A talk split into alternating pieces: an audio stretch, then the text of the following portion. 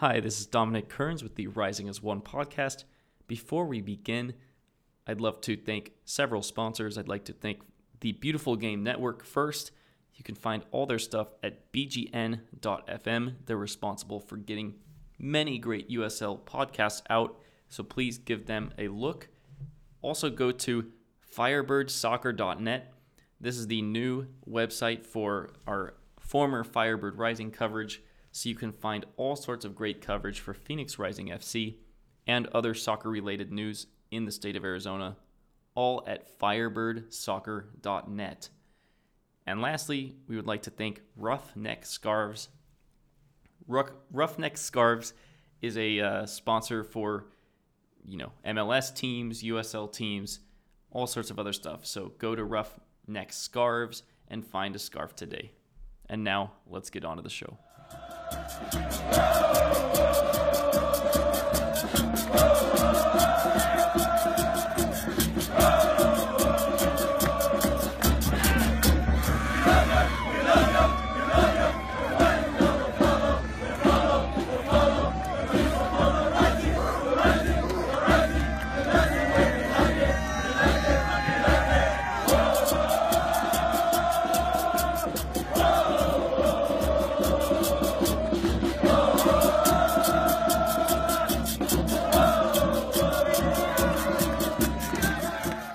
Hello and welcome to the Rising as One podcast. This is Dominic Kearns here with Jeff Went and Kyle Mackey. How are you guys doing today? Uh, I'm doing great today, Dominic. Uh, you know, great week uh, overall for the club and great week uh, helping out with uh, some things in the standings, and we're right where we need to be at the moment. Yeah, yeah. I mean, it, it was kind of weird not having a match on Saturday yesterday. I didn't really know what to do with my evening. But um, I mean, it was a great, great match this week. Great win on a Wednesday, and I mean, it, overall, I think that's the performance we've been uh, wanting to see, and to get it on the road at St. Louis, a team that we talked about, they're strong defensively. You know, it was just a great game. Yeah, absolutely. Um, especially, I didn't even see the first half, so I just wa- like turn it on in the 50th minute and I see we're up 2 0 already. And then going on Twitter, finding the goals, uh, you really couldn't ask for anything better. That's definitely true. Yeah, you couldn't really ask for anything better. I mean, a couple of, of wonderful strikes, and we'll get to those in a few minutes. For sure. Before we start, I think, Jeff, you had some pretty big news to share. Yeah, uh, for for those of you listening to the podcast, uh, and this will come out obviously on Monday. Uh, go to the USL League website on Tuesday, and uh, there go to the USL uh, Pick'em section, and for this upcoming week uh, worth of games, yours truly will be the media pick for uh, this week's games. Uh, it's great of uh, Patrick Height of USL uh, Communications to uh, reach out to me last week and, and, see if I'd be interested in, in being involved in this and and uh, sent me all the information and I've picked all the games this week and we'll see where it goes. And just so people are clear, this is going to be for the upcoming slate of games, the majority of which are on Saturday the 9th, right? That is that is correct. Yeah, there's a there's a game on Tuesday. Or I'm sorry, there's a game on Monday. There, yeah, and then the rest of the slate is on Saturday. So, so definitely, definitely be an interesting week to see how things go. Yeah, yeah. looking forward to it. Yeah, that's that's awesome. I mean, it's I think it's great that you're being recognized by the USL, Jeff. So uh, congratulations to you, and hopefully you can uh, do the Rising Pod proud. Yeah, I hope to do the pod well, and some interesting. Eh, there'll be a few interesting choices you'll see in there, but uh, you know, with this week, I mean, this week's slate of matches really wasn't too too crazy. So I, you know, you can see a lot of results going one way or another, but you know, a couple interesting ones that kind of caught my eye. So, so we'll see how it rolls. Should be fun. Um, one other housekeeping thing before we get into the St. Louis analysis. we are doing a live show on June 17th. I just have to iron out the details. But by the time you guys are listening to this, those details should be ironed out. It will be Sunday, June 17th. We are almost 100% sure it's going to be the Arizona Sports Complex. Um, and this is going to be a cool event. We're working together with the great people from Phoenix Rising FC Fan Show. Um, so we'll be doing a live a live podcast. We'll be using their video stuff, so we'll hope to have it live streaming, and we're gonna do it up at the soccer complex immediately following the Germany Mexico game. And so the hope is that all the concessions will be open, including um, beer and other drinks for people uh, to enjoy during that match. And then we'll just go straight from the Germany Mexico match into our show at 10 a.m. Um, and we'll have two matches to recap that week. So that should be really exciting. Uh, just got to iron out the details there. And then another thing, we are finally selling t shirts. It's taken a while, but I think we're at the point where we found a great distributor and we're ready to get things rolling on that front. So just look for news in the next few days for information about ordering those t shirts. We will be sharing it on the Twitter page at Rising Pod on Twitter and through other platforms too. So if you if you want them, it won't be too hard to figure out how to make it happen. And I have to say they are cool designs. They are very nice designs, and you guys will you guys will definitely like them. Yeah, yeah, they're sweet, Dominic. I mean, you did you did a great job designing them, and I, am excited to uh, to get one for myself. Oh, definitely, definitely got to rocket. Um, yeah, got to represent. Jeff, I think the time has come to uh, take us through this great three-one win on Wednesday over St. Louis. Yeah, let's let's go over this three-one win from from Wednesday night. Uh, interesting to see that uh, Carteron goes back to the three three defenders in the back. I I think like we've discussed uh, on a couple of different occasions. I think it's going to depend on the the opponent that they play and what he's seen on tape to be able to take advantage of it. So I think, you know, seeing that that St. Louis had some gaps, which we obviously saw. You know, he, he was able to exploit those using the three man back. Uh, went with uh, Mike da Fonte, Joe, uh, James Musa, Joe, Joe Farrell in the back three, uh, with a with a middle four of Amadou Dia, Kevon Lambert, Gladson Awako, and Cody Wakasa, and then up top you had Solomon Asante, Chris Cortez, Jason Johnson. Um, wow, you, you can't ask for a better start than what you had. I mean, it really just the you know the first five or six minutes was really just you know a feeling out, you know, moving the ball around quite well, and it was a simple and it was a simple little uh, interception in the middle of the park, real innocent play. Uh, Asante slots, you know, I'm sorry, Gladson Awako slots the ball up to Chris Cortez, and wow, what a rocket from 30 yards out! I mean, this is definitely, uh, definitely goal of the week material. Um, just a, a, beautiful cracker to the upper 90 and uh, you know goalkeeper had no chance whatsoever. And even in the early editions of SportsCenter on wednesday night it had been a it, it had been a part of SportsCenter's top 10 so it's great to even see that from chris cortez. But wow guys what a strike to get the match started. Yeah, no kidding. That's a rocket, and uh, it ended up making SportsCenter top ten at number six that night. Um, I mean, here's the thing. I think that when Cortez is in form, he might be our best striker. Um, he definitely like. It's amazing because there are a few players with like a bigger, a bigger gap between being in form and not being in form than Cortez. Like when he's in form, it's insane. He gets a hat trick. He'll put in really important goals, and it's very tough when you're a striker. Those things can happen. You can be in and out of form pretty frequently. It can be kind of a roller coaster ride. But when he's in form, he takes those chances. He does not screw around, and he puts in some pretty nice goals, some bangers. And this is just the latest example of that. Uh, I, I mean, if he can if he can do stuff like that, I think we'll be just fine without Drogba the next month.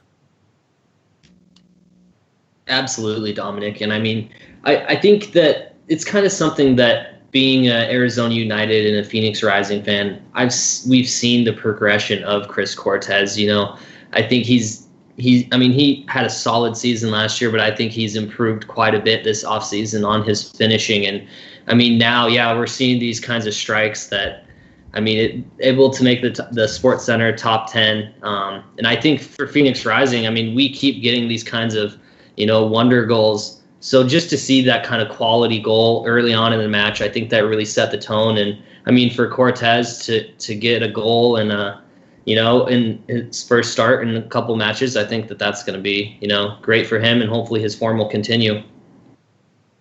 Yeah, I hope that form does continue. We move on through the uh, through the through the first half, and you know, not a whole lot of real big action. I mean, you did see Jason Johnson try to get across into Cortez uh, in the 12th minute. It just missed him on the back post. Um, you know, first real attempt from St. Louis comes in the 18th minute uh, from Corey Hertzog, who just missed on the left hand side. Uh, Solomon Asante had gotten a shot off in the 20th minute.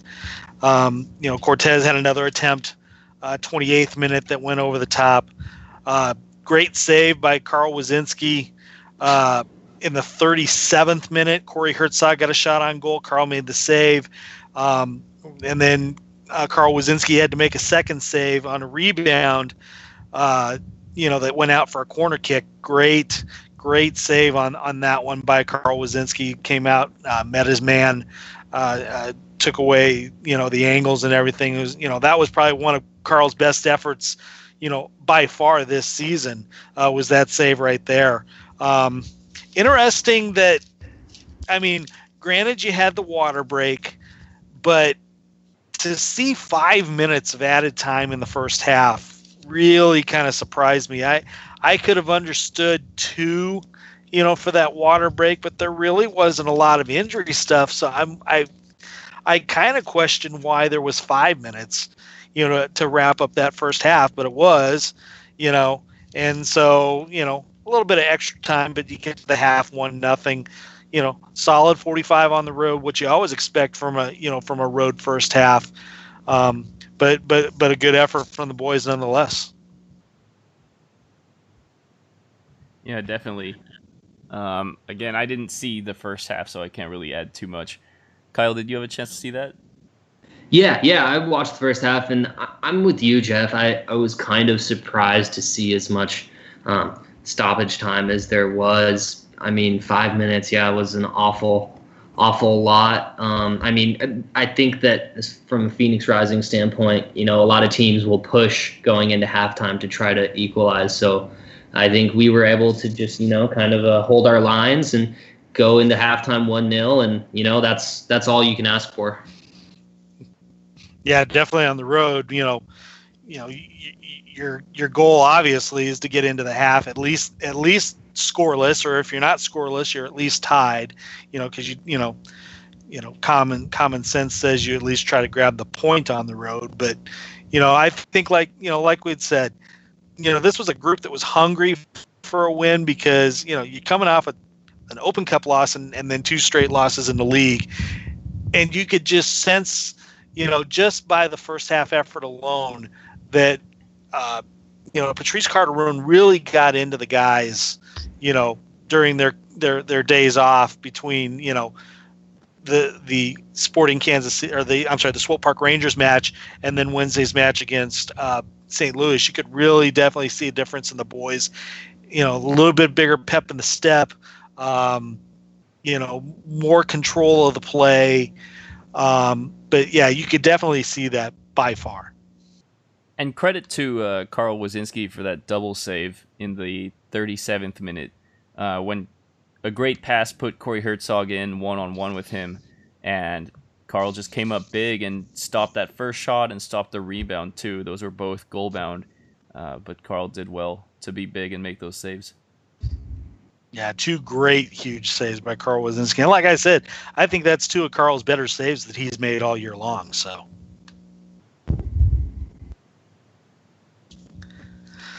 So we'll move into the second half of play now, and just like the just like the the first half, what a what a start to the second half. You get a quick foul, uh, four minutes in, right outside the box, you know, about twenty to twenty five yards out. And guys, we talked about this part too. We wondered who was going to be that type of person that could step up and take that sort of kick when when Drogba was going to be gone in the next month. Well, I think we may have found our answer. What a strike by Solomon Asante to put it and make it 2 0 uh, four minutes into the second half. I mean, that was just an absolute beautiful curler over the wall. And uh, Gomez had no chance at it whatsoever, made it 2 0. I mean, your thoughts on Solomon Asante's free kick there? Just filthy. yeah, I mean, he would have made Drogba proud, I think. I mean, yeah, I, I mean, after seeing that, like you said, I don't think we need to worry as much about who our free kick taker is going to be. I think we found him. And I mean, Solomon Asante, I think so far this season, he's probably been our player of the year because, I mean, he just steps up, it seems like, uh, anytime something's asked of him. So, I mean, just great. Great to see him get involved early on, and I mean to to be up two two nil early on in the second half. I think then I was a little bit more comfortable watching the match. I was thinking, okay, one more and we close this match out. So it was uh, it was great to see that free kick from Solomon Asante. Yeah, it definitely was, and you could definitely see the the tone of the game. You know, as soon as Asante makes that goal, you could definitely see the tone of the game really changed. I mean, the struggles for St. Louis of trying to create things, they just couldn't do a whole lot because Phoenix had sat back and put themselves in a very good defensive position for the most part, you know, throughout the majority of the second half. Um, you know, a couple of couple of efforts, you know, Cortez gets gets that shot, you know, in the 64th minute that goes just over, and then, you know, everybody was questioning this goal, but you know, Jason Johnson getting his, you know, in the in the uh, 68th minute it was, you know, what a what a what a pass by Amadou Dia to get it to him. And and Jason Johnson just buries it past Gomez and makes it three nothing. I mean, yeah, I think you knew at that point once they put the third one in the back of the net, I think you knew the three points were safe really at that point. Well, it certainly seemed that way at the time. Uh, there were a couple couple moments that made you wonder later in the match, but yeah, uh, at that point you're thinking 3-0 is going to be pretty automatic, and it ended up being fairly comfortable. Yeah, yeah, it did. But I mean that that Jason Johnson goal. I mean, for for me, what I loved the most about that was the build up. You know, I think I think I saw online our team strung together. I think it was like nine passes before that, and you know, just to see uh, so many players getting touches on the ball and being able to combine for a quality goal like that, and to finish off our, uh, you know, scoring three goals. You know, that's always a big deal to get that many in one match. So yeah, I mean, it wasn't like Dominic said. I think that St. Louis had some chances, but it still was a, uh, comfortable match for Phoenix Rising. Yeah, that I was. And in the uncomfortable moment that, that Dominic brings up is comes in the 74th minute as St. Louis just subs in Seth Rudolph to replace former Arizona United star Kadeem Dacres. Uh, they, they get a corner kick and uh, Lewis Hilton hits it from the from the corner and here comes a running Seth Rudolph right to the back post and nails a beautiful header uh, past Carl Woszczynski. Carl had no chance of getting to it, and boy was Carl mad at his defenders. And I couldn't tell if it was Musa Farrell or if it was somebody else that just missed the marking. But boy, you don't give somebody like Seth Rudolph that much room to run and nail something like that. And I, boys, I don't blame Carl for being mad at this one. You don't let that happen. No, and from what I saw, it was James Musa who he. It looked like you know he he just wasn't marking Seth Rudolph. Just kind of let him by, just watched yeah. him, and I mean that was just a great header. And I mean, if I'm Carl Woszczynski, yeah, I would be furious with James Musa because I mean that's his man, and uh, you know when somebody gets a great header like that, it's going to be tough for any goalkeeper to just to try to get a touch. So. Um, if the fact that he was unimpeded by any defender just made it that much easier. And I mean, we all know Carl Woszczynski loves his clean sheets, and I know he was not happy to lose it right there. Yeah, I mean, and it does it does raise some questions now because this is uh, second time in three games where like a fairly harmless long ball is played, and Musa doesn't mark his man, and it ends up resulting in a goal. Thankfully, we were up three 0 this match, so it doesn't really matter too much. But um, I, for me, the thing is when Musa is engaged, he is an absolute unit out there. He is a great player, so tough to deal with, but I don't see that focus all the time. I feel like sometimes it just something switches off or something, and you saw it on that play for sure. Yeah, definitely for sure. So, and another tense moment comes in the 82nd minute off a free kick from from uh, from James Hilton, and Carl Woszczynski makes another great save on a on a play there. Uh, then uh, Johnson gets a shot off in the 83rd that's saved by Gomez.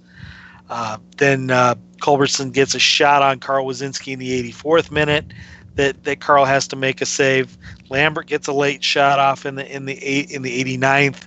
Um, then you know now now that I look back at it and I'm looking at the the the recap from USL, you know they they added six minutes on in the second half.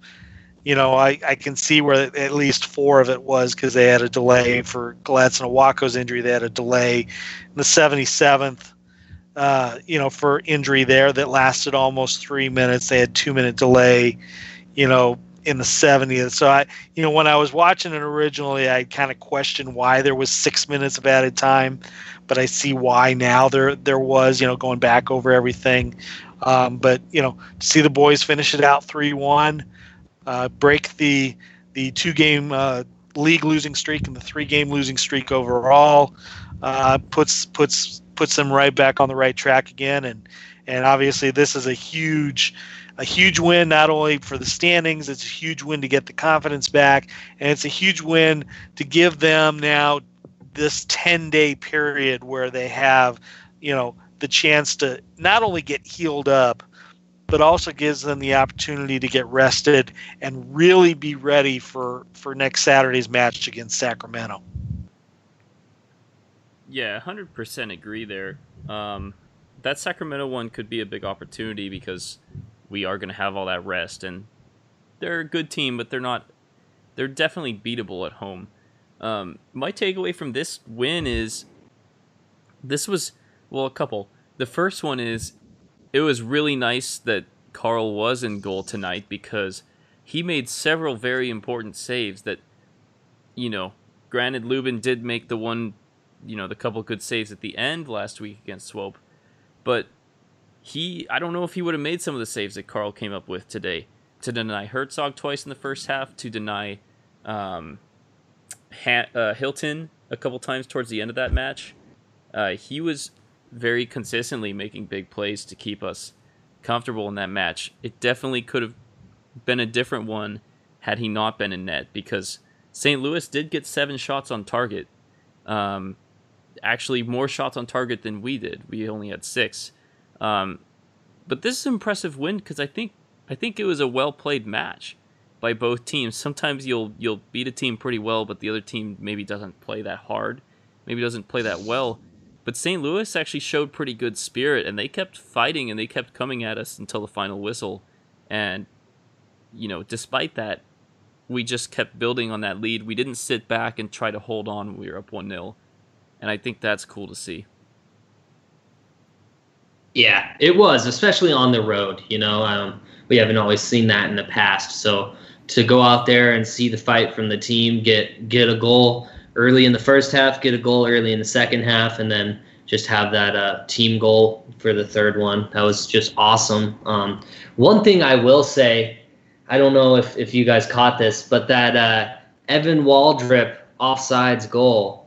Oh yeah. From my view, he was on sides and was looked, his first professional goal. I don't know about your guys' opinion. I'm gonna, not going to speak for you, but he, in my opinion, that was a goal. So, um, Uh, for Evan, if you're listening, man, that was a tough one, but just keep persevering and you'll get one eventually. It'll happen. you know, again, he, he finds a great situation late in the match. You know, you're three one up. You're you're definitely in control.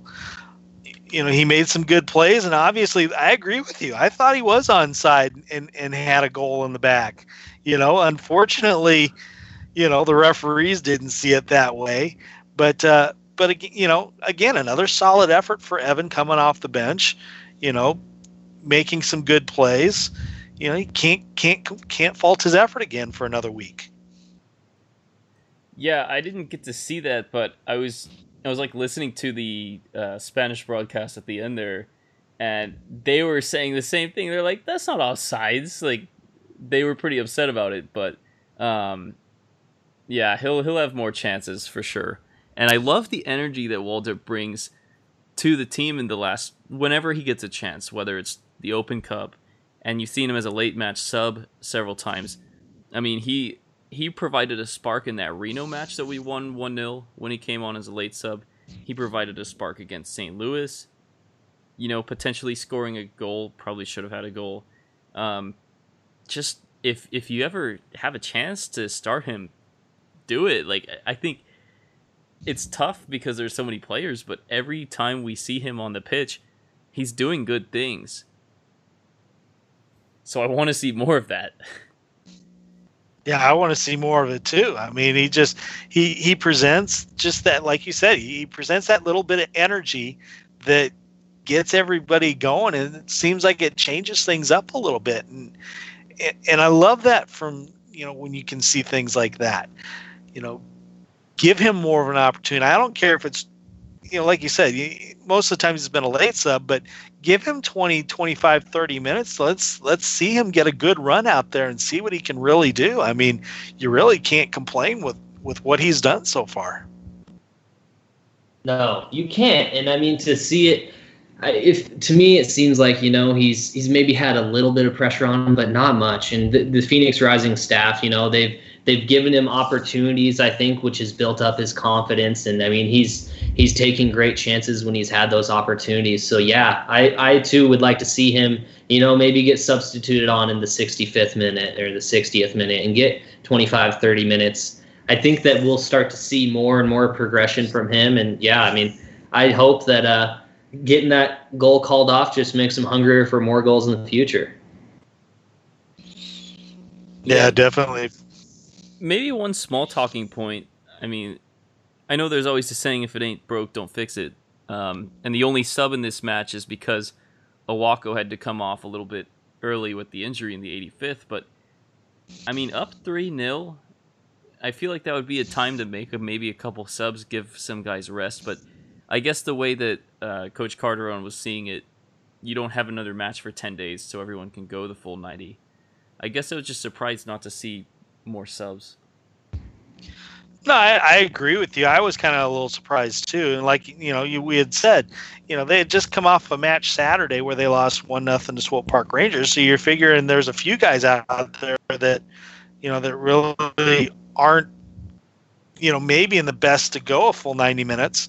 You know, would have been wise to make a change or two, but obviously, you know, like you said, Carteron probably felt if it's not broke at this point, why change it? And and let's just run with them. And like you said, 10 days off now, everybody really has a chance to rest and get, you know, get ready for the next match. Yeah, it was. It was kind of disappointing not to see the substitutions that, you know, I think normally we would see. But I think, um, like you said, Carteron, I mean, we have these 10 days off, and I think he just wanted to to close out that match and get that win. And um, being that it was 3 1, St. Louis was kind of fighting back and trying to to maybe pull off a draw or something. So um, I mean, it's it's not the worst time to uh, to put in some substitutions, but I mean, if we were cruising four 0 I think definitely then we would have seen more subs.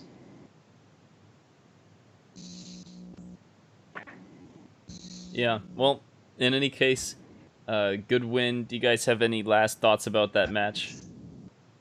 I think we're good to move on yeah, no, it's good win, and you know we move forward. Move forward, we do, and our next match comes against Sacramento Republic.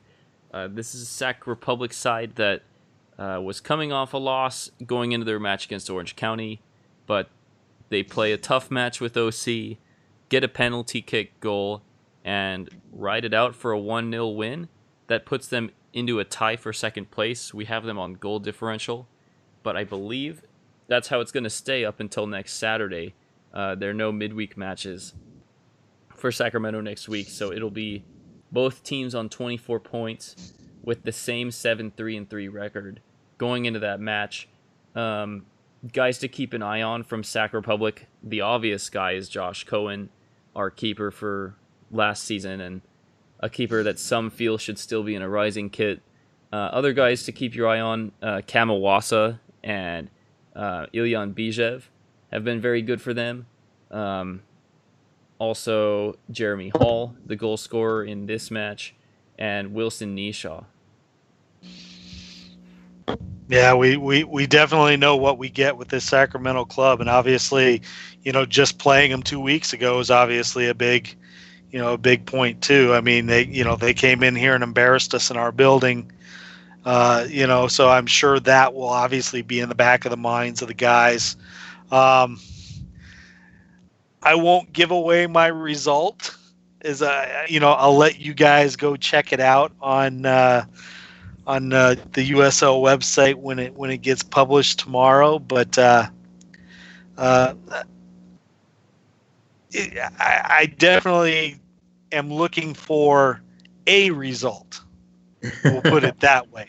We're definitely looking for a result. So, you know. Yeah. Yeah. Oh, let's- go on, let, Kyle. Let, let's let's let's just say well let's let let's just say a result being at least a point. Just to, uh, not give anything away. Not to give anything away there. I, I was just going to say, Dominic, I think the one benefit about this match being so close to our loss against Sacramento at home is the taste of defeat should still be fresh in the players' mouths. I think that they should come into this match with a bit of a chip on their shoulder and, you know, not be happy with what happened last time out against this team and hopefully they can embarrass them in their home field. So I think that's one benefit is that they should uh should remember that clearly. But I mean we need to see a very strong performance. I think that this is probably the most probably the most important match so far, just being that we're neck and neck with Sacramento in the standings and we all know as the season closes, the Western Conference top four can be really tight. So I think that this match, you know, it could definitely have implications later on in the year. So if, if we could just pick up, as Jeff said, anything, even just share a point with them, I think that's going to be a huge result. But I mean, personally, I want to see us go out there and get the win because I was not happy with how we lost to them at home 3 1. So uh, I would love to see us go there and take it to them at their home. Yeah, it's uh it's to be a finely poised match. Sacramento is not a team that blows teams out too often, and they're not a team that gets blown out really ever. Um, so I would expect this one uh, to be pretty pretty close. I would expect it to be tied nil nil at halftime, unless some team can sneak a goal in the first half. Um, I think I think I'm with Jeff. I think it's going to be a draw.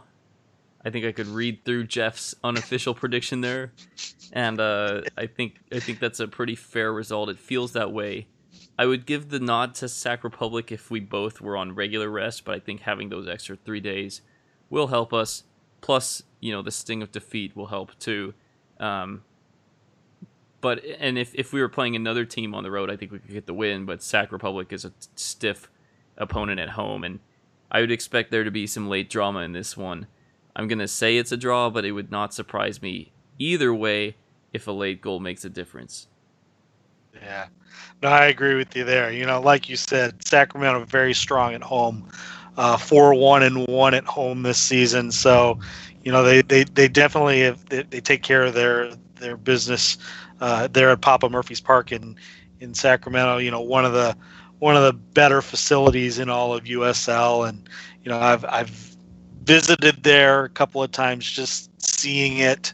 Uh, you know, but you know, a great facility they have over there, and and uh, you know can't can't wait to see uh, the boys put on a solid effort there this week.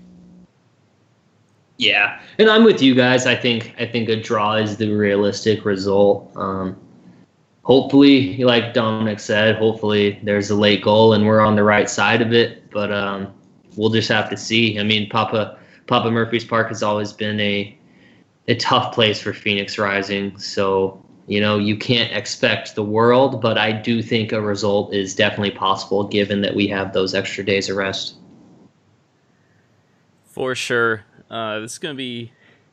I don't know how I'm gonna deal with this situation either because I'm gonna be out of town. My friend is getting married um, in New York, so I'm going up for that, and I'm very likely not going to be available to watch this. And I don't know whether I should just do a social media blackout and then just watch it early in the morning the next day or what. But um, you guys will have to cover cover me on this one. But it should be a very fun match.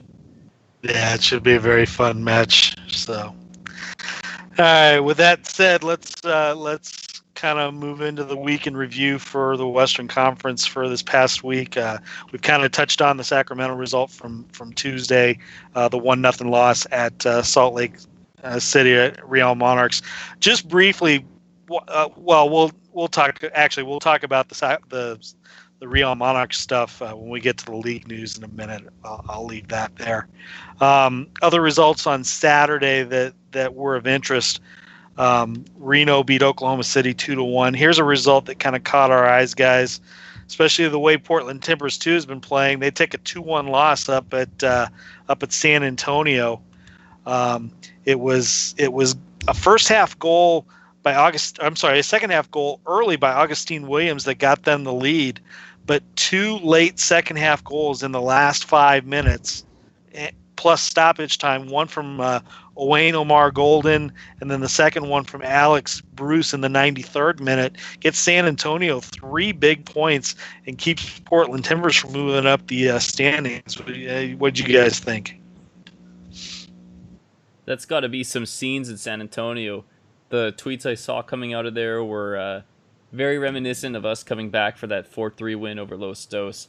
Uh, looked like a special, special atmosphere, and the ultimate turn of events because you're going into those final five minutes. Timbers two are up one 0 um, They scored in the 50th minute, so then they're just hanging on for dear life, and they all they almost get there, and then finally San Antonio ties it. But even then, you're still thinking, all right, it's going to end in a draw and then the 93rd minute, um, Bruce, Alex Bruce comes through with a big goal. And what a huge result for San Antonio because if that match ends 1 0 to Timbers, now they're three points out of the eighth spot. They're in 10th or 11th place, a couple teams past them.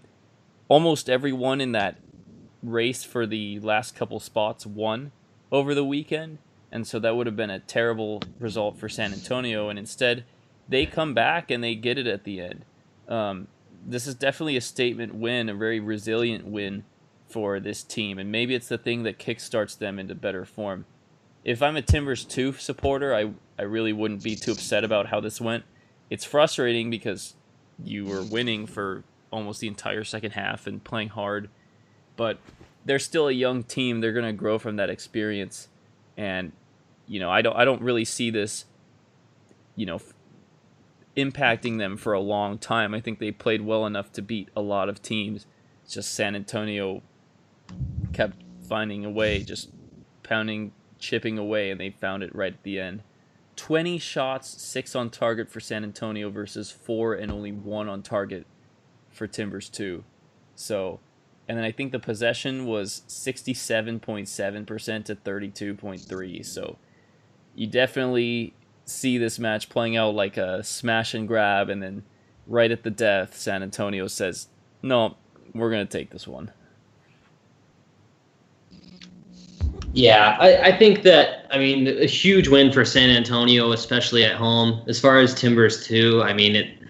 They've already accomplished so much just being where they are right now, you know, from last season. So, I mean, these defeats will happen, and we were talking about it last week. I think that a San Antonio slow start to the season, but I think over time we've seen them that they're they're working their way back, and um, I mean, for them, this was a huge, huge win to get them up near the playoffs, and I think I think this will continue just to see the resolve from them. Um, I mean, I, I, didn't watch that match, but I'm sure it was a great one to watch. I bet the uh, the atmosphere was probably pretty wild. I'm I'm sure it was up there. Well, here's another interesting result in the Western Conference, guys. Uh, you know, they lose three one to, to Phoenix Rising on Wednesday, but they turn around on Saturday night, and St. Louis gets a two nothing win over Swope Park Rangers. Wow, what a surprise there! Uh, first half penalty goal from Corey Hertzog. Then it was a red card in the 69th minute uh, to Graham Rebellion of Swope Park Rangers. He picked up a second yellow, which earned him the red. And then uh, uh, playing up a man, uh, Joey Calistri scores in the 77th minute to give uh, St. Louis a big three points over Swope. And wow, that that's kind of a surprising effort to me, especially the way and like and like you said, Dominic, before we got on the art on the air, you weren't too impressed with the one nothing victory over us last week. That's what put together, and now they they, they follow that up with a two nothing loss uh, to St. Louis. You know, you you see some concerns there. I mean, yeah, they they haven't been playing that well the last couple months, but I think they're fine. They're gonna make the playoffs. They'll end up in like the fourth or fifth seed and just do typical Swope Park things in the playoffs. I I I, I don't know. It's maybe a tough run of form for them, but we saw this last year in stretches, and then they they'll go through a few tough weeks, but then they'll put three wins together in a row. So, um, it's a good win for St. Louis. I think it's probably deserved because they lost three matches in a row and I thought they played pretty hard against us, and you know, we got two absolute cracker goals, but otherwise they played really hard. And you know, if I was looking at it from their perspective, it'd be unfortunate to lose so conv- so strongly when you had that kind of an effort. So good to see them come back, keep that uh, strong effort, and get a big win. Yeah, I think it was it was about time that St. Louis, you know, had something fall their way, and they they definitely earned it. As far as Swope, I mean, they're one of those teams that, yeah, I mean, they always seem to find themselves in the postseason, and then when it, it gets to the postseason, you know, they're able to just turn it on and and uh, somehow always make that Western Conference final. So it'll be it'll be interesting to see this season how it goes. I think that. Uh, I think that they'll definitely make playoffs and they'll be a tough team to break down. Hopefully, uh, Phoenix doesn't have to face them. Or if we do, it's at least here in the Valley where they can uh, sweat a little bit. Yeah, that's definitely for sure.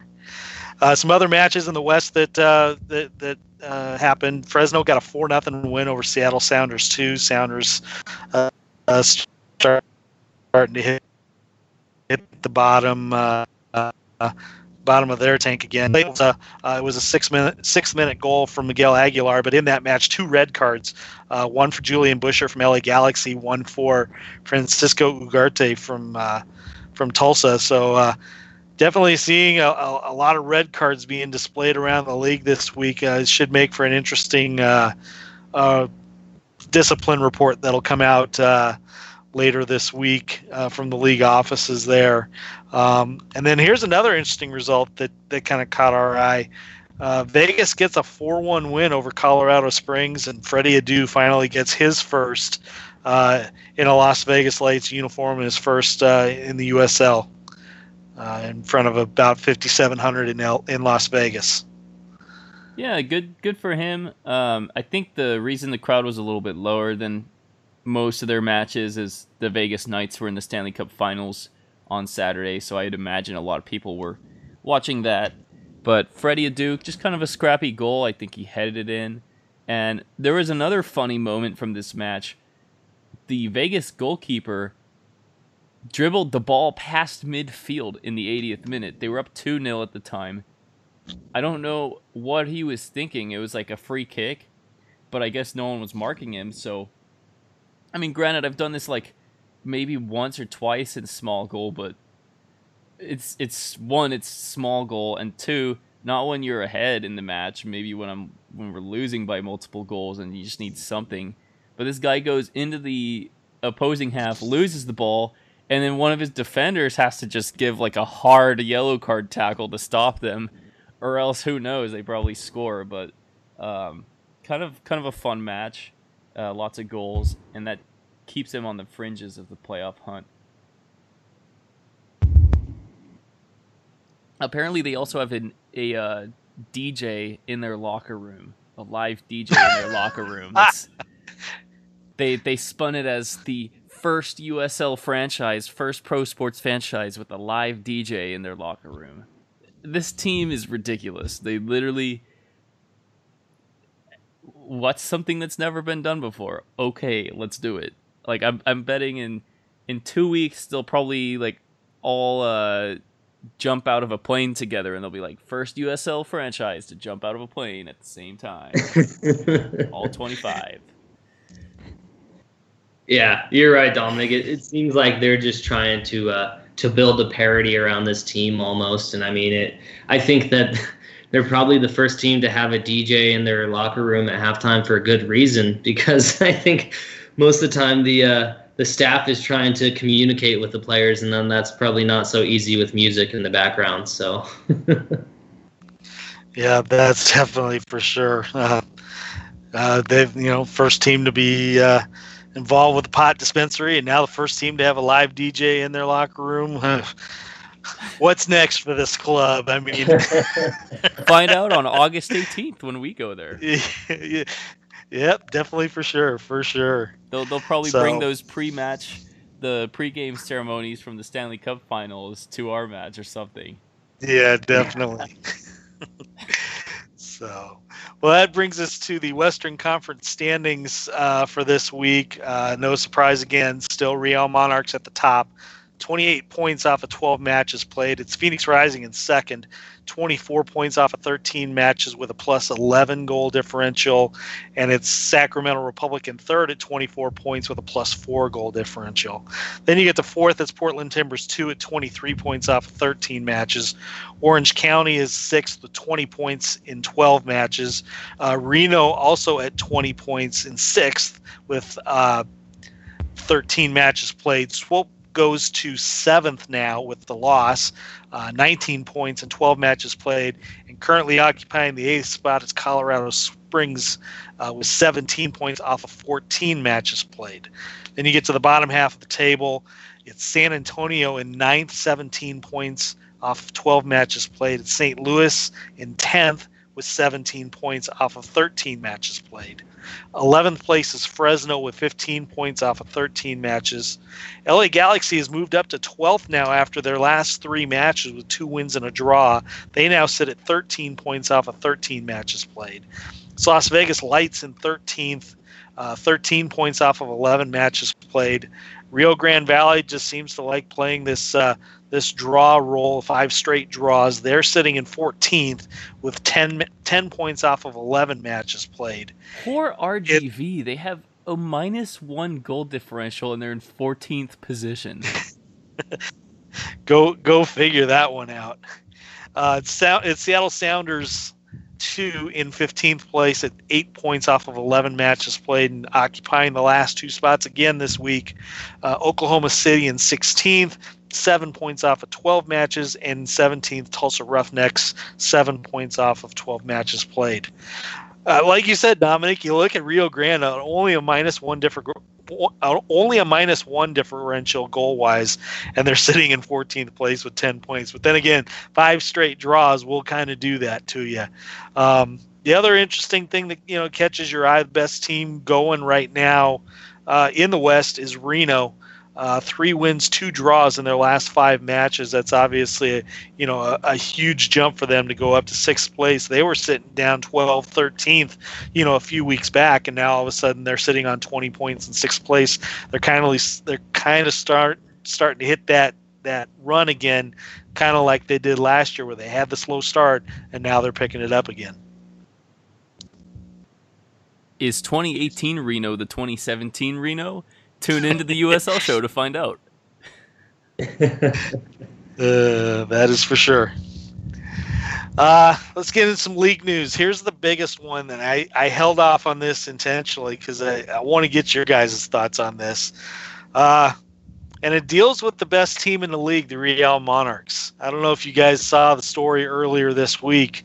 Uh, head coach Mark Briggs uh, was uh, arrested last week, uh, involved with a domestic violence issue that uh, not only involves him but also involves the Real also involves the Real Salt Lake you know hierarchy in the fact that the club tried to use sixty thousand dollars to pay off Briggs's wife so that she wouldn't say a thing and go away, and now it's really sparked a big, huge issue.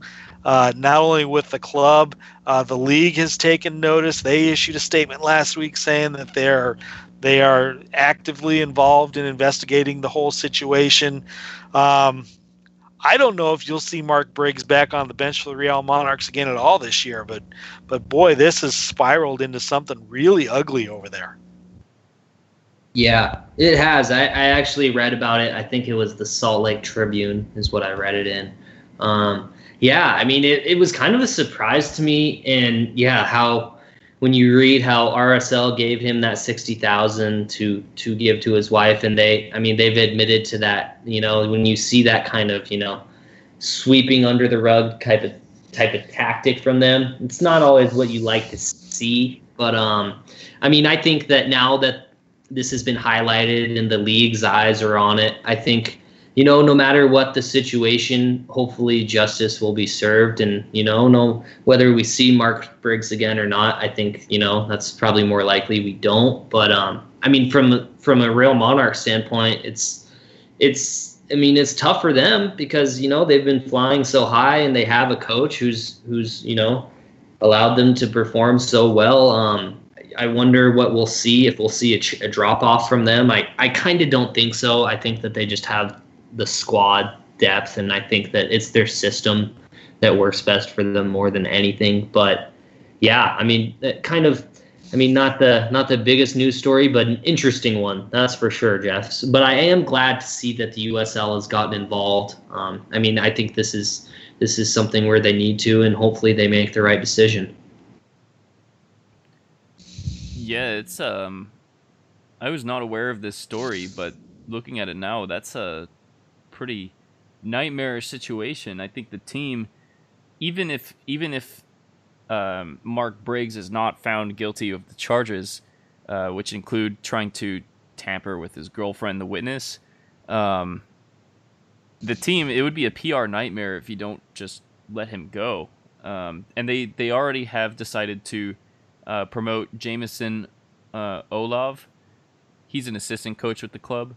Um, Briggs is already going to be suspended indefinitely, and we'll see if it becomes a permanent suspension or not. But I, if I was in the position there, I think you just have to let him go, um, just to avoid a PR nightmare. Um, that and that's all there really is to it. I mean, he'll have due process by the law, but you know. Yeah, yeah, he definitely he definitely will. That's for sure. Um, the other interesting news of the week: Zac Lubin gets save of the week uh, this week. I remember seeing earlier in the week he was not doing very well as far as uh, the percentages, and obviously the votes kind of turned in his direction uh, later on in the week, and and and actually ended up winning the honor. So you know, hats off to Zac Lubin for that great save last week that earned him uh, save of the week honors. Yeah, it was. There, I mean, and that's honestly looking back now, I think had those saves came earlier in the match, you know, maybe those were the spark that could have, you know, encouraged our boys to get back into the match and maybe eke out a one-one draw. Um, it's just a bummer that those saves came so late on, and I mean, but great for him to be able to to keep it one 0 still, and you know, uh, you know, it was friendly to our goals against average for sure. Yeah, um, if you just look at the saves themselves, very nice technique. Um, I guess maybe because of us being disappointed with the general effort of the team, and uh, maybe with that one play earlier in the match, uh, we weren't appreciative enough of the double save at the time. But if you go back and you just look at the save itself, it's pretty impressive. Yeah, that it was. Uh, any other news, guys, that we need to talk about this week? Not really a big news thing, more of a small thing, but uh, check out Mikey Lopez from San Antonio FC. He had some custom made cleats against uh, Timbers 2 on Saturday, Texas themed, and you got to check them out. There's a Whataburger logo on the cleats, and then on, I think on one of the cleats, there's the Whataburger logo, and on the other one, it says, uh, Y'all can go to hell. I'll go to Texas or something like that, or I'll stay in Texas. Uh, and they were just really cool. And especially at the USL level, you don't see custom made cleats very often, but those were well done and very neat to see. And Lopez is a Texas native, so it, it makes sense. Yeah, I, I didn't see that, but I mean that's that's cool to hear about. It's, like you said, especially in a in the second division, it's not it's not going to be as common. But um, I mean, good for him showing his local pride, and you know maybe we'll see that uh, here in Phoenix soon. I don't know what an Arizona custom cleat would look like though. Yeah, that I mean it, it, it would be. I mean I mean I don't know. You could go copper. You could go. You could put the flag on it, but what? Yeah, I don't know what corporation you'd put on there. Car- put Carvana on there. State 48. I don't know. You could do State 48. Yeah, State 48. State 48. There you go. Hint, hint, Evan Waldrep. yep, yep. With I was gonna say Evan Waldrep and maybe get some of the other local sports teams or something. You know, that'd be that'd be sweet. hint, hint. Evan Waldrep's agent, if you're listening to this. um, but yeah, let's let's move on. Um, wh- what's the next topic here? Do we want to get into the uh, opinions thread, or do we have anything else first? Yeah, yeah. Let's get into the opinions thread. I mean, um, I don't know if uh, those of you who listen to the Rising as One podcast happened to see it this week, but uh, over on uh, FirebirdsSoccer.net, we began a new forum page for you guys to talk uh, anything soccer. It doesn't just have to be Airs, uh, Phoenix Rising related. Doesn't have to be related to any team in the state. Although we do have uh, pages for every team in the state, you know, that are currently playing in the professional levels. You know, to to talk about there. We can also talk about the league. You can talk about U.S. men's national team. You can talk about Major League Soccer. You can just talk about soccer in general. Um, but go sign up at firebirdsoccer.net.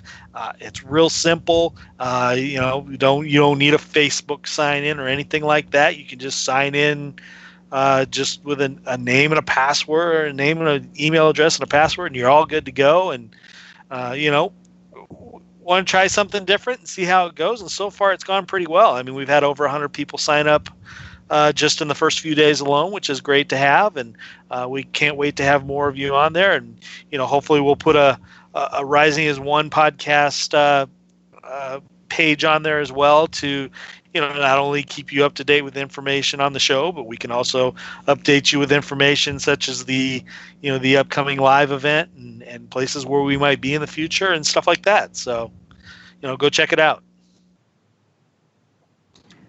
For sure, for sure. Um, cool threads on Firebird Soccer, and anyone can join. Just uh, create an account if you don't have one already, and there's some fun, lively discussion, um, and maybe in a little bit more orderly fashion than like a Reddit Phoenix Rising or something like that. So, um, another thing we did, we did a few things with the Twitter account this week, especially the last couple days without any soccer match.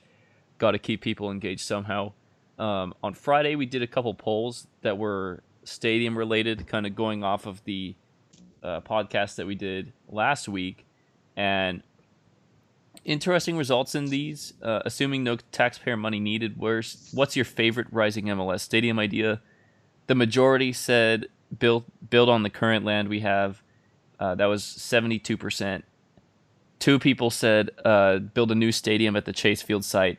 6% said renovations to Chase, and no one thinks we should build somewhere else. Um, and then the other one was if the D backs said, let's do a land swap, You get Chase Field location, we get Salt River Land. How do you respond? For those who don't understand the background, maybe you're not a uh, Arizona resident or you know avid follower. The D-backs just modified their lease so that they can now leave Chase Field after the 2022 season, and you know I think a lot of people are thinking they are actively looking to get out of Chase Field and explore the options. And if that's the case, that downtown area could be a stadium option if Phoenix Rising gets MLS. And so we just gave this hypothetical question how would people respond? 31% want none of it. They say F off. 28% say only if there's soccer specific stadium in downtown, so no Chase Field renovations. Uh, 41% say like it. More details, please. Which was definitely a twist because at the beginning, I think the only if soccer specific in downtown was winning. Yeah, that's definitely interesting. I mean, to see it turn around like that to where 41% would say, you know, hey, give us more details. That that's quite interesting to hear. I mean, granted, obviously you're looking at 4 years down the road when that would happen. You know, assuming that Phoenix Rising were to be awarded a franchise in say late 2018 or early 2019 obviously play for them doesn't start until let's say 2020 2021 at, at the earliest we, we would be looking at okay so now you're still back to the plan of you okay if chase if chase comes available in 2022 okay you're still talking about playing at sun devil stadium for a year maybe a year and a half to to uh, you know, to get the renovations complete at Chase Field to do it that way. So yeah, the, I mean, the, I guess the thought process would still be there at that point. So, but you know, yeah, that that does surprise me that 41% would say, "Hey, I'd like to see more details." Yeah, I mean, it, it was really surprising to me as well, but but personally, I mean, I I kind of like the idea of a downtown um, stadium I think MLS likes the idea of a downtown stadium.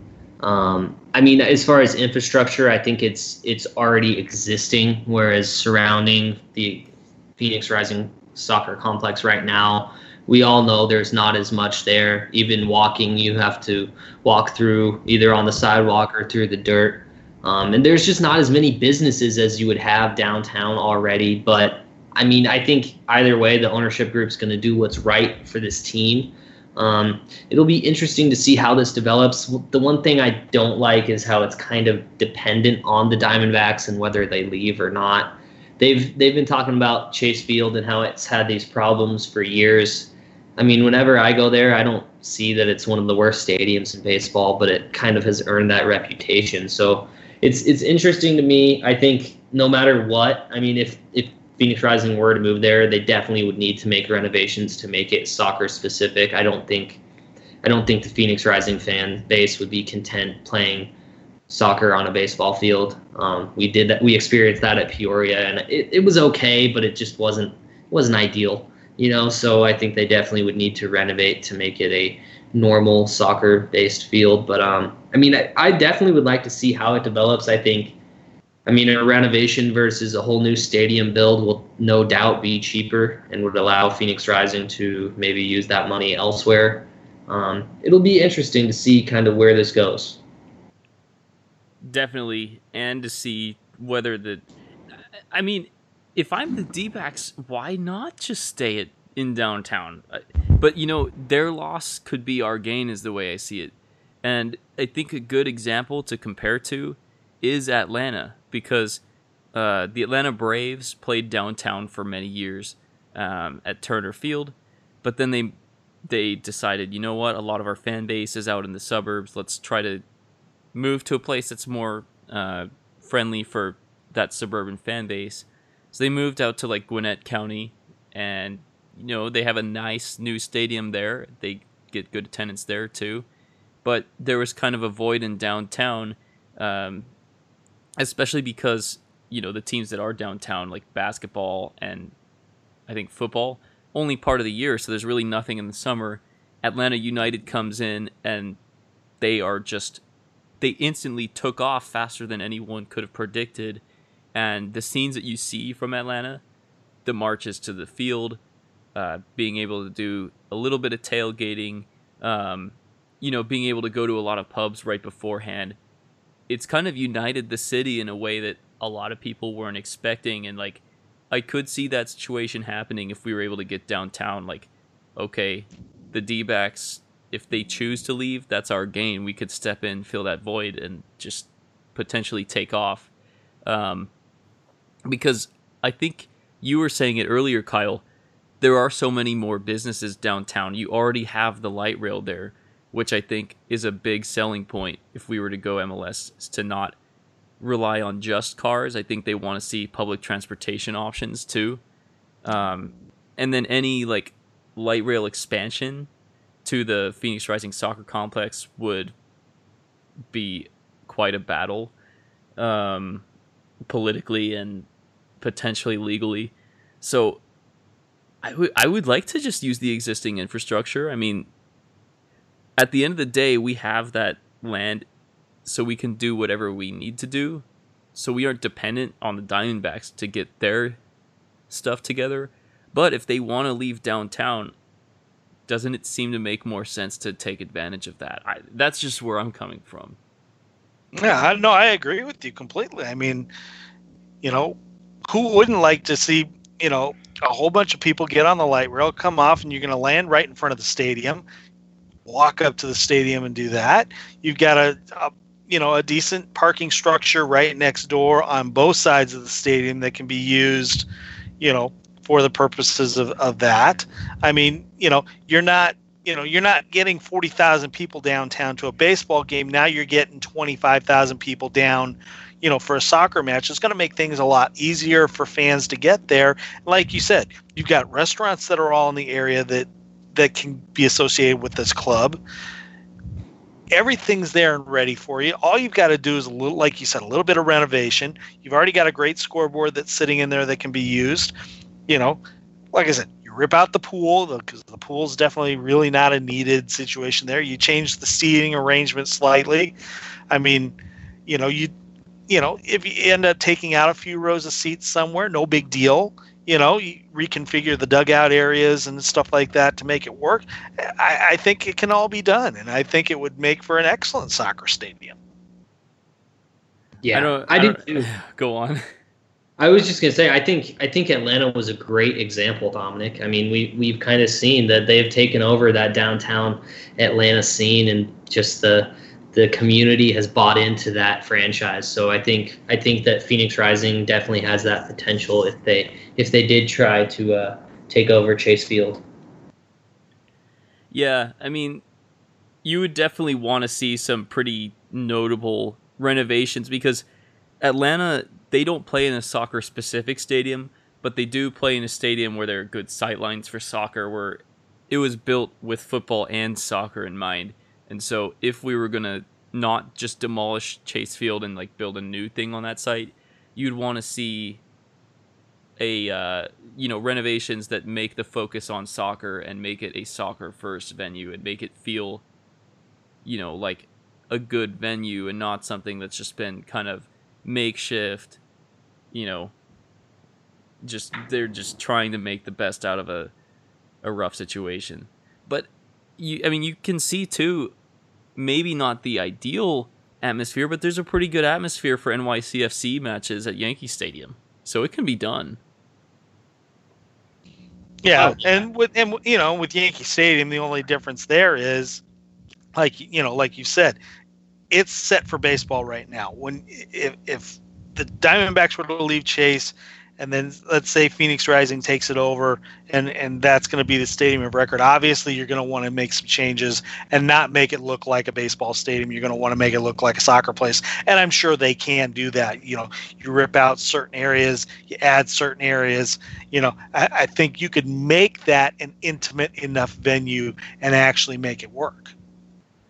Yeah, yeah, you're right, Jeff. And I mean, th- this ownership group, they showed it with this pop up stadium that they built. They're about the soccer experience. So I think if this were to be the case, there's no doubt there would be those renovations to make it a soccer specific field so that the fans could enjoy it as much as uh, as much as the team.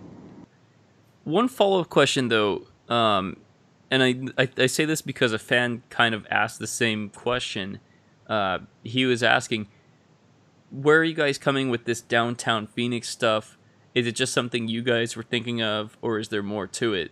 And Jeff, you said last week that the city of Phoenix is courting Phoenix Rising. Can you elaborate a little more? Yeah, I mean, you know, Phoenix has kind of been felt left out on this whole situation of, you know, hey, why aren't you guys talking to us as far as, you know, for sites for our stadium for a stadium?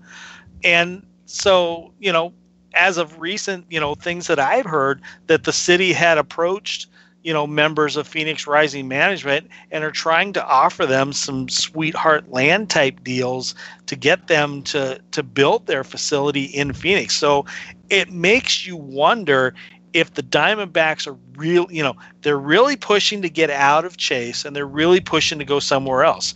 If that somewhere else is either the land that currently sit that, that currently Phoenix Rising sits on, or if it's land closer to um, their spring training facility, you know, out in the north part of Scottsdale. You know, I don't know how many people want to drive that far. Okay. I'm not sure of that. Would people drive to where Phoenix Rising's facility is sitting right now? Sure, they would, because that is becoming more and more like the epicenter of, you know, of town. So why not build if you're going to build a, a, baseball stadium that's going to fit for everybody you're going to want it centrally centrally located there's your plot of land okay so maybe they're trying to, to talk as well but we don't see we don't know specifics as far as where does phoenix rising sit with the bureau of land management where do they sit with with the solano group where do they sit with with the salt river pima indian you know reservation. We haven't really heard a lot of talk recently, you know, from the ownership group saying, you know, we're still on track to build in this facility. You know, we're still on track to build on this plot of land. There's got to be something going on behind the scenes because you haven't heard so much lately. There's there's got to be some rumblings that that something is up, and that's why you know when we talk about you know this Chase Field situation, you know, it's not only the thought of, well, hey, you're going to have a building that's free in four years, most likely. It's the city of Phoenix trying to trying to maybe do something behind the scenes to say, okay, we know they're leaving then. We know they're going to build a new facility. Here's an option. And we want to, you know, I don't know if they've been approached yet as far as the Chase Field situation. I will say that much. But I mean, if the city of Phoenix is talking to the club about giving them sweetheart land deals, well, there's a plot of land right there that already has something on it, so why not? Yeah, and I mean, uh, uh what what I've been saying has just purely been speculation, but um, I mean, that would be about as sweet of a deal that Phoenix could offer, and I think I think the city of Phoenix has kind of taken notice of Phoenix Rising. You know, I think that in the past, as you know, Phoenix FC and Arizona United, they maybe didn't have the brand recognition that Phoenix Rising is having now all throughout the valley. So I think the city of Phoenix could see that, you know, this is a big team. And when MLS comes knocking, if they could have them in the city of Phoenix, you know, that'd be a huge win for them. So, um, I mean, I think that we'll just have to kind of see how this develops. It is interesting, as you said, Jeff, that we haven't heard as much from the Solana group or about the existing site that we're on. It's kind of been quiet on that front. So maybe there is uh, something happening behind the scenes. And in any case, it will be fun to follow, and we will share information whenever we get it. Um, but in the meantime, I think that's what we got with you know stadium talk. Now let's go to. Uh, usually we do a supporter section segment, but uh, this week we did a unpopular opinions thread, kind of like the ones that have been going all over the place on Twitter lately. So we did a Phoenix Rising edition, and it it essentially functioned like a supporter section questions.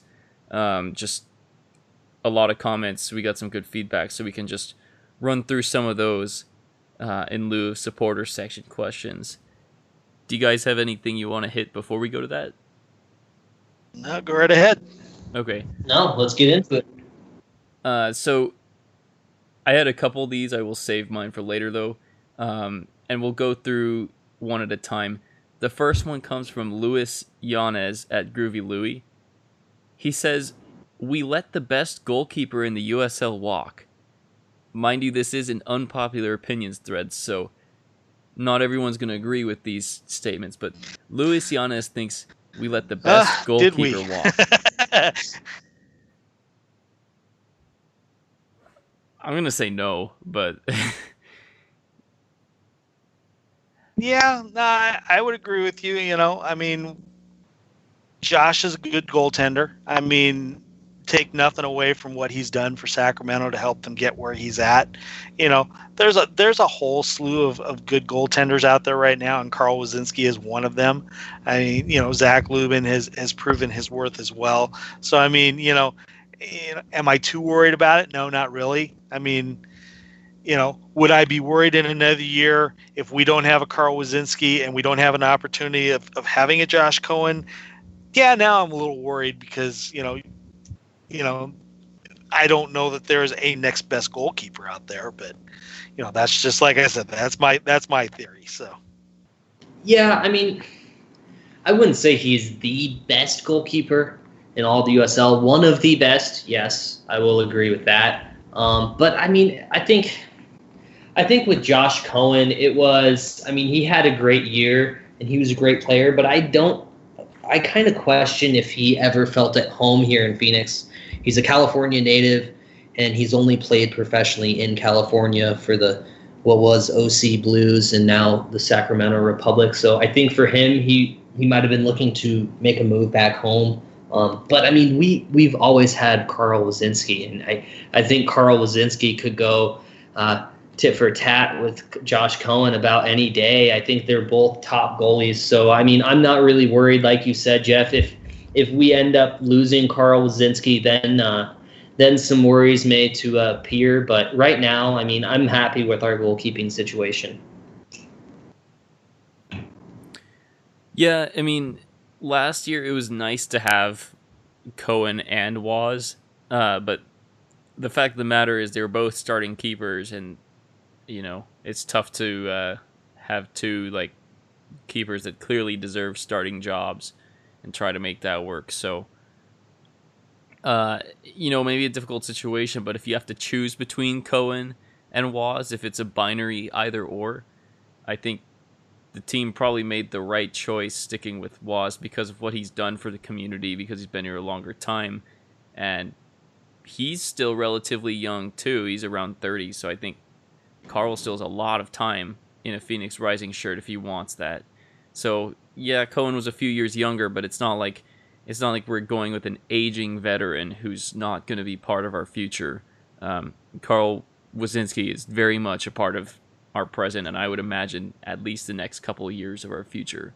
So, and as far as best goalkeeper, okay, maybe top ten, but I think at the top it's really difficult to separate, you know, the top goalkeepers at this level. I think there's a lot of parity at that position, and maybe you have a couple standouts, but that can change year to year. So, Yeah, it can. I mean, a goalkeeper's you know only as good as the defense in front of them because you know if if you're seeing an insane amount of shots, you know sometimes those shots are going to get through. So it's I think that uh, it's it's tough to say he's the top goalkeeper, but one of the top for sure. yeah. Um, next one comes from Pedro Gomez at the guy in the G. I don't believe we're a super team, and I still have doubts about the interest the Valley has on the team. I you have doubts on this team and its popularity around town. Um, no, I, definitely think, you know, look look at everything that this club has done in the last twelve months as far as just alone in sponsorship. You know, you you get just sports on as as a as a huge uh, supplier of team supplies. You have uh, uh, you get was it Four Peaks gets on and, and creates a special beer for the club. You know, you got uh, Danzeisen Dairy that comes on this year, and now they're you know they're on milk bottles all over the place. You've got they just signed a deal this past these past two weeks, not only with Hickman Hickman's Eggs, which is one of the most popular known brands in the state of Arizona, but now you've got Venezia's Pizza on board, which has locations, uh, you know, all over town. I mean, what this club has done in the last 12 to 18 months, just as far as getting their name out there, I mean, they are all over the place now, you know, and I and I think it's only going to grow from here, personally. Yeah, and I mean, there's one you left out, Jeff. I mean, our collaborations with State 48, you know, a major sports clothing supplier here in the state of Arizona. You know, all the top sports teams have uh, have shirts made by them. So, I mean, I don't I don't really understand this question. I mean, if you followed this club through its many different brands, I mean, this is the most recognizable we've ever been. I mean, it, the Phoenix FC Wolves, I nobody knew who they were. Arizona United, even I would get asked by coworkers and friends, so what's this team? Where do they play? Are they even professional? You know, and and now we're seeing we're seeing billboards. We're televised on uh, YurView Arizona for Cox Cable. You know, we ha- we're on the radio. I've never heard of a radio broadcast of any Arizona soccer match before until this season. And as Jeff said, to to be engaged with all of these local companies, I think I think our popularity in the valley is higher than it's ever been, and it's only growing more and more. I mean, Sam Dorr has just done amazing things since he's joined this group, and um, I'm just excited to see where we go from here. Yeah, and you know this is why it is an unpopular opinions thread. Um, not expecting us all to shake our heads and nod like, yeah, definitely agree here. Maybe the first part though I can see. I don't believe we're a super team. Um, I mean, the players on paper are pretty impressive, especially getting some players international. But I mean, once Drogba's gone, moving forward, I think we're just. I mean, we are like a good team.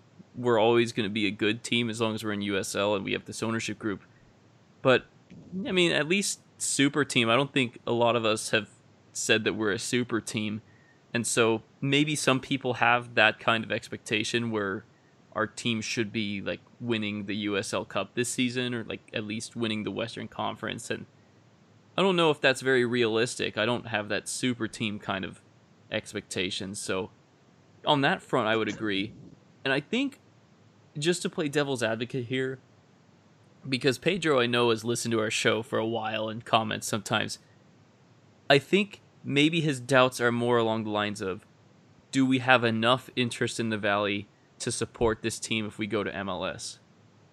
Because we're selling out almost every game this season, um, but we also have an under 7,000 seat capacity. Some of these sellouts are getting above 7,000 with standing room only, but still, it's one thing to get that many people into a stadium, it's another thing to get, you know, consistently 20, 25,000, maybe 30,000 if we get to that MLS level. And I think where he's coming from is are we at that level yet? Maybe not. But we don't have to be at that level yet. What we are doing is getting as many brands as possible to partner with us so that every day, every week, we're getting more and more broad interest. I think if we had an MLS announcement, that would help tremendously. So I don't if we get MLS and say we start like 2021 or something, I think by the time 2021 started, the Valley would be buzzing about Phoenix Rising on the same level as like, you know, the D backs. Maybe not the same level as the D backs, but like at least at least the interest of the Coyotes, probably more. So Yeah. Uh, yeah, I, I agree with you. I I agree with you there completely. I mean, you know, yeah, we know it's going to take a while. Yeah, it's a 7,000 seat stadium. We get that. You know, has it been talked that they were going to expand the stadium? Sure, it was, but they just they have decided not to do that yet. I mean, could that happen in future years? It could, you know. But I mean, all you have to do is look at um, look at what we do for international matches, and when you can bring in 25, 30,000 people for an international match, you're telling me we can't bring in 25,000 people, you know, for people to see Zlatan even even even you know if Zlatan if he comes to play with the LA Galaxy. Could we do that? Sure, we could. You know, it's it's it's all about name recognition out there. Now you know when when you're seeing the top names, you know in MLS, and you say, oh, that's right, he's coming to town this week. I want to go see him. You know. See what he's all about. I mean, that's all it is. You know, it's big names coming here, and we know when big names come here, big draws come, and that's you know, you bring Mexico here for an international match, you bring 60,000 people with them. It's all about the name. You bring a name with you, and you're going to fill a place up. Yeah, that's a great point, Jeff. And I mean, to, to Dominic's point, yeah, maybe our attendance hasn't been in the 20,000s, but not everyone's going to do it the FC Cincinnati way. You know, not everyone's going to be able to just get MLS on the that high attendance number. So I think Phoenix has taken a bit of a different perspective, but Jeff's also right in that for international matches and when there is a a large draw here in the valley for soccer, we see large crowds come out. And I think I think with Phoenix Rising, people are still skeptical given that they're, you know, division 2 and they haven't heard much about this team, but it takes time to grow a brand like this and by by being able to see them in uh, in your grocery stores and billboards and all over the valley. I think that more and more people will take notice and say, "Hey, this is this is a reputable brand, and we should go check it out." So it, it may not happen as fast as some other teams have done it, but I think that Phoenix is on track. Oh yeah, it's it's been a word of mouth thing. the The craziest thing for me was uh, yesterday weird without a rising match. So I, I went with uh, my girlfriend to the D game, and people in the rows behind us, without prompting, like we were just sitting there, and like a group of four people, Phoenix Rising came up just in their conversation, and you know just word of mouth. Yeah, um, there's this team Rising FC. They've they just started last year, but um, it's really fun. Like I've gone to a couple matches, and you know see their brand around. It would be really cool if they made MLS and played Salt Lake. Um, so people like already are at least aware of the team even without us getting that MLS bid. And that was crazy. You I couldn't imagine that last year. Just completely unprompted hearing about Phoenix Rising at a different pro sporting event. These people didn't talk about the Suns. They didn't talk about the Coyotes. They didn't talk about um, the Cardinals, but they talked about Phoenix Rising. Yeah, I mean, you've made a great point, and I mean, I I have the same thing. I'll I'll be even if I'm wearing like a Phoenix Rising shirt, someone will say, "Hey, Phoenix Rising! I went to a match not long ago." It's it's becoming a well-known thing, and it has kind of just been through word of mouth. Um, but I mean, I think that marketing as well has been huge. You know, in the past, we didn't really see any marketing for the other brands of the Phoenix professional soccer team. So um, I mean, it's just been it's been a great effort all around, and yeah, to to see people talking about this team and talking about it in a positive way, it's it's just been great. And I mean, it's it's gonna grow. It's just a matter of time. For sure. Um, maybe going from that kind of a question to uh, maybe like a, a less big picture kind of one. Um, this person who actually hasn't commented before uh, I'm going to screw up this pronunciation.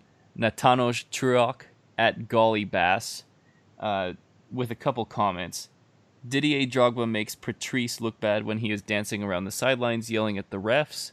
Also, we're a poor defensive team. Oh, that's a little pessimistic, but do you think there's some truth to that? I don't know necessarily truth. I mean, to to the I mean, do we know they have some struggles on set pieces? Yeah.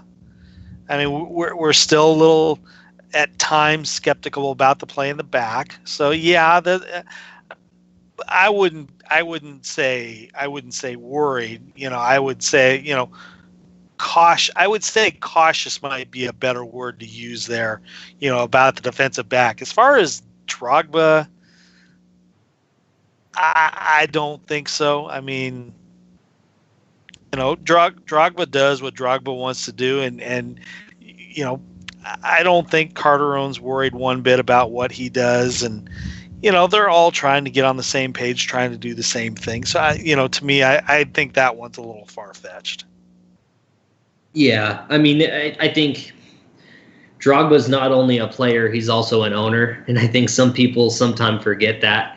Um, I mean, he he does what he does. Like Jeff said, he's always been animated, and he's a huge personality. So I mean, he's those things are going to kind of happen with him.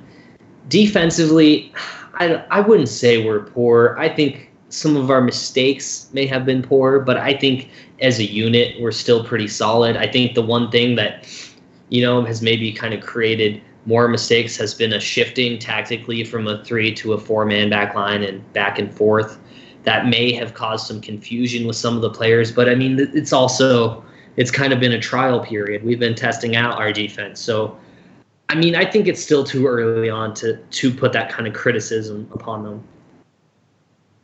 I would agree. I think I think you know maybe middle of the pack, a defensive team that hasn't realized its full potential is fair, but there's a difference between saying that and just saying we're downright poor.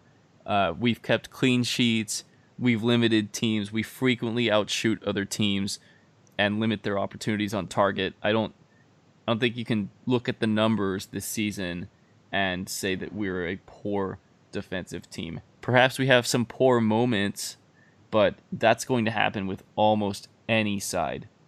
Um, yeah, that, that one does seem far fetched. Um, a couple a couple smaller ones. I think we covered the ones that I threw in there uh, the ML, rather see MLS in downtown than current spot. I think we kind of touched on that already. Um, and then informed Chris Cortez might be our best striker. I think we touched on that already as well. Um, do you guys have any unpopular opinions that you want to add to the mix before we go to closing thoughts? No, I think I'm good. I mean, no, no, I, I, the one thing I've been wondering is just what what is our midfield going to look like as Billy Forbes gets back to being healthy? Um, who who ends up having to kind of take a substitute role because we know somebody in the midfield is going to have to be be uh, shifted out because I think once he's healthy, we need to start seeing him on the field. Uh, we just haven't seen enough from him so far this season due to injury, but definitely would like to see more from him coming up. Yeah, that's that's pretty fair. Um, I I think we're good there. I don't I don't really feel like I have any that are well enough developed to add. So, um, I think that's pretty good. Thank you to all who participated. Even if we didn't agree with you, we still appreciate the feedback and keep it coming. Yeah, yeah, it's good just to talk about the team. So, closing thoughts. What do you guys have? Well, you know, in closing, a good week for the boys. I mean, a, so- a strong, solid road win gets them some time off now to rest, relax, get healthy again you know, hopefully we'll see Billy Forbes back on the field this week. Even if it's not a starting role, I'd love to see him come off the bench for say 20 or 30 minutes and get him a decent run to start. Obviously, you're getting into this stretch now where you're going to lose Didier Drogba. You may see Drogba, you know, in the next week or so. You, you know, you may see him play. Whether if he doesn't play in the Saturday game, you know, against Sacramento, I would not be surprised if you see him the following week in like the midweek game before he leaves for you know, for for his his World Cup duties over in in England.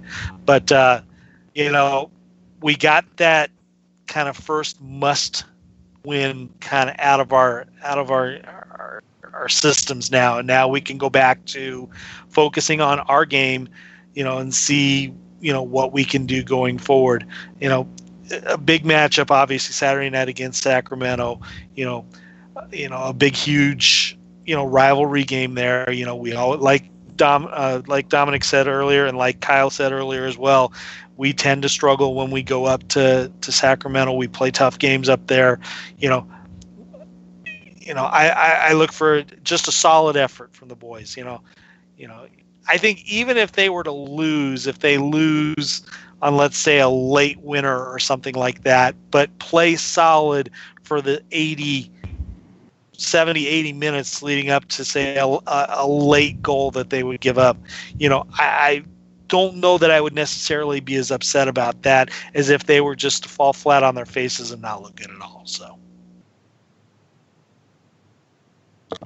Yeah, yeah. I mean, I, I'm just, I, I'm with you, Jeff. I think, I mean, a defeat would not be what any of us would hope for. But I mean, if they can make us proud and go out there and put out the effort that you know we mentioned they were lacking against Sacramento and Swope, um, that's really what we want to see.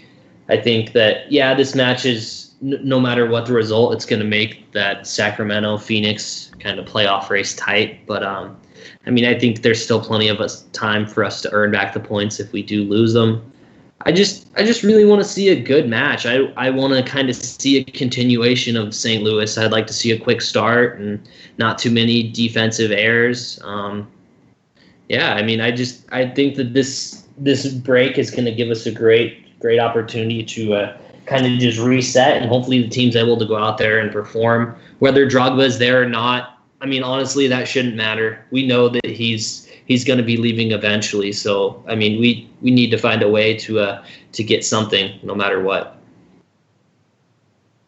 Yeah, um, just awesome to see them play so well against a team that I think is pretty good. I do see St. Louis at the very minimum being like into this playoff race up until the last like two weeks of the season Personally, I do think they're going to make top eight. Uh, I think they can pass Colorado Springs before it's all said and done. I mean, they're already right there with them, level on points. I think St. Louis is a better team than Colorado Springs, so I I could probably see them getting in top eight. But regardless, to play so well and you know handle that team on a pretty decent night for them, like I think that speaks a lot of volumes about the resiliency of this team. Um, not wanting to make losing a habit and coming back and getting this big win and setting ourselves up very well for the summer months because you guys are right. Even if we do lose to Sacramento, we have some very favorable games coming up. Our next matches are going to be versus Las Vegas, versus Tulsa, at RGV, versus Orange County, uh, and then in July at Fresno, versus Seattle, then we play at Monarchs on July 28th. So really no matches against these top top sides for a while uh, after this Sacramento match, and especially with Vegas, Tulsa, RGV as our next three, and then Orange County at home too. There's a chance to really rack up some points here. So, um, you know, credit to the guys for their strong efforts at the start of the season and really just winning the games that we're supposed to win because it's put us in a great position moving forward. One other thing too, um, just a reason to be excited in general because you know the team is starting to come together, starting to show its potential, and I'm just excited to see uh, our show start to come to its potential with the live show coming up in a couple weeks and with t-shirts being ready to go in a couple weeks. So um, should be cool. I will miss next week's podcast, but I will be back in two weeks. So exciting times.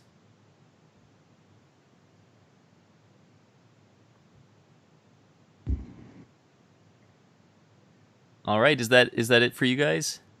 That's it on my end. Yeah, yeah. I mean, it like you said, Dominic, really exciting times, and uh, you know, great time to be a Phoenix Rising fan. I mean, I, like you said, we've we've really started the season off strong. We've we're at our highest uh, points total at this point in the season ever. So you know, just keep building from here, and uh, yeah, we should take advantage of these matches. For sure. Well, at this point, I think that's all we got for this week. Thank you for listening, and as always, go rising. Go, go rising.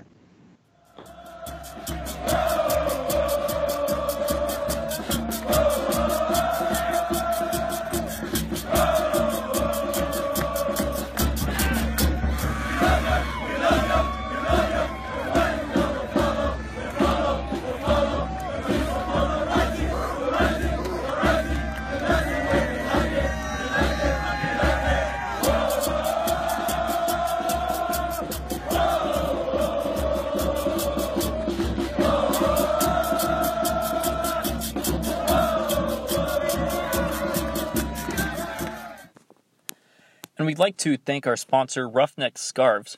Ruffneck Scarves is the official scarf supplier for MLS, USL, and US Soccer.